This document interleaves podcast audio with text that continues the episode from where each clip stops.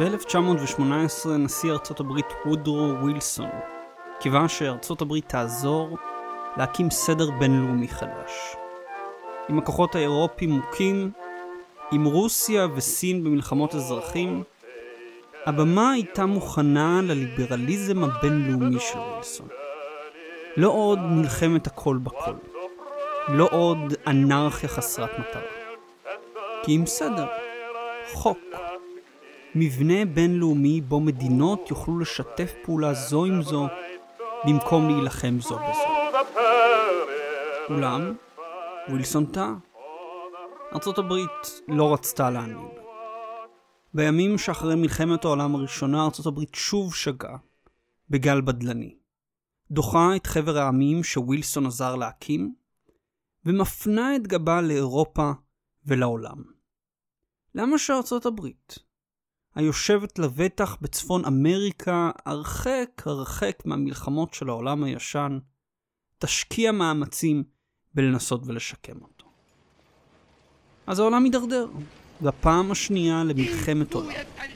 ושוב ארצות הברית נגררה בניגוד לרצון על ידי רוזוולט והמתקפה על פרל שוב ארצות הברית נלחמה באירופה.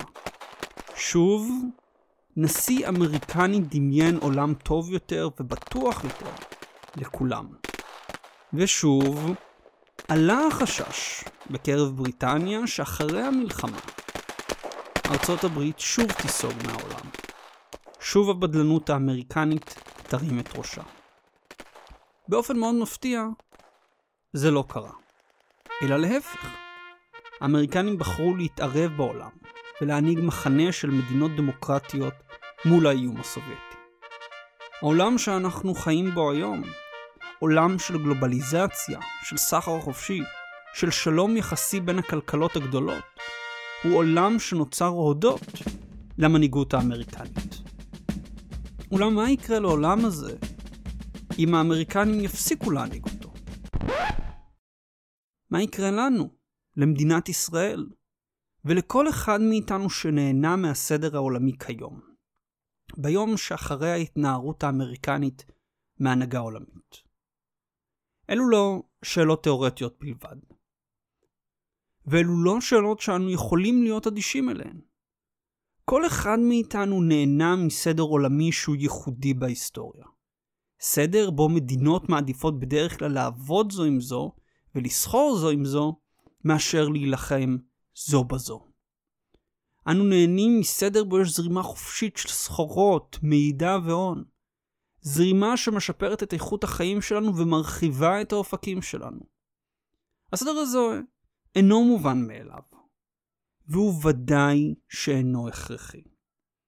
לסדר הזה יש התחלה, ולכן יש לו גם, פוטנציאלית, סוף. הסדרה החדשה פוסט אימפריום תבחן את העלייה של הסדר האמריקני מתוך ההרס של מלחמת העולם השנייה. ותשאל לא רק האם לאמריקנים נמאס מהנהגת העולם, ונמאס להם, אלא גם מה ההשלכות של כך על הסדר העולמי. ביחד נבין את המאמצים מאחורי הסדר העולמי שלנו היום, את עיבוד המשמעות של אחרי המלחמה הקרה, וגם למה. וזה יפתיע את כולכם. אובמה וטראמפ הם לא נשיאים מנוגדים, אלא שני גוונים של אותה התנערות בסיסית מתפקיד ההנהגה.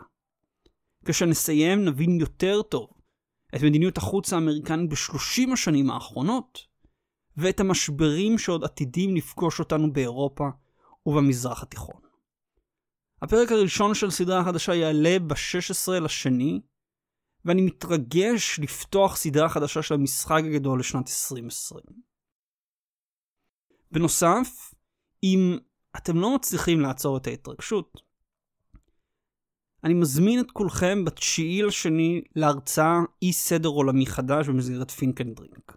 כפי שאמרתי כבר בעבר, ואני אומר שוב, ההרצאה תהיה סקירה מקיפה של מה שנדבר עליו בסדרה פוסט אימפריום. אני מזמין את כולכם, לינק נמצא בהערות הפרק, ואני מקווה לראות אתכם ב-16 לשני, כשנצא למסע חדש. נשתמע, ניצן דוד פוקס, המפיק של המשחק הגדול.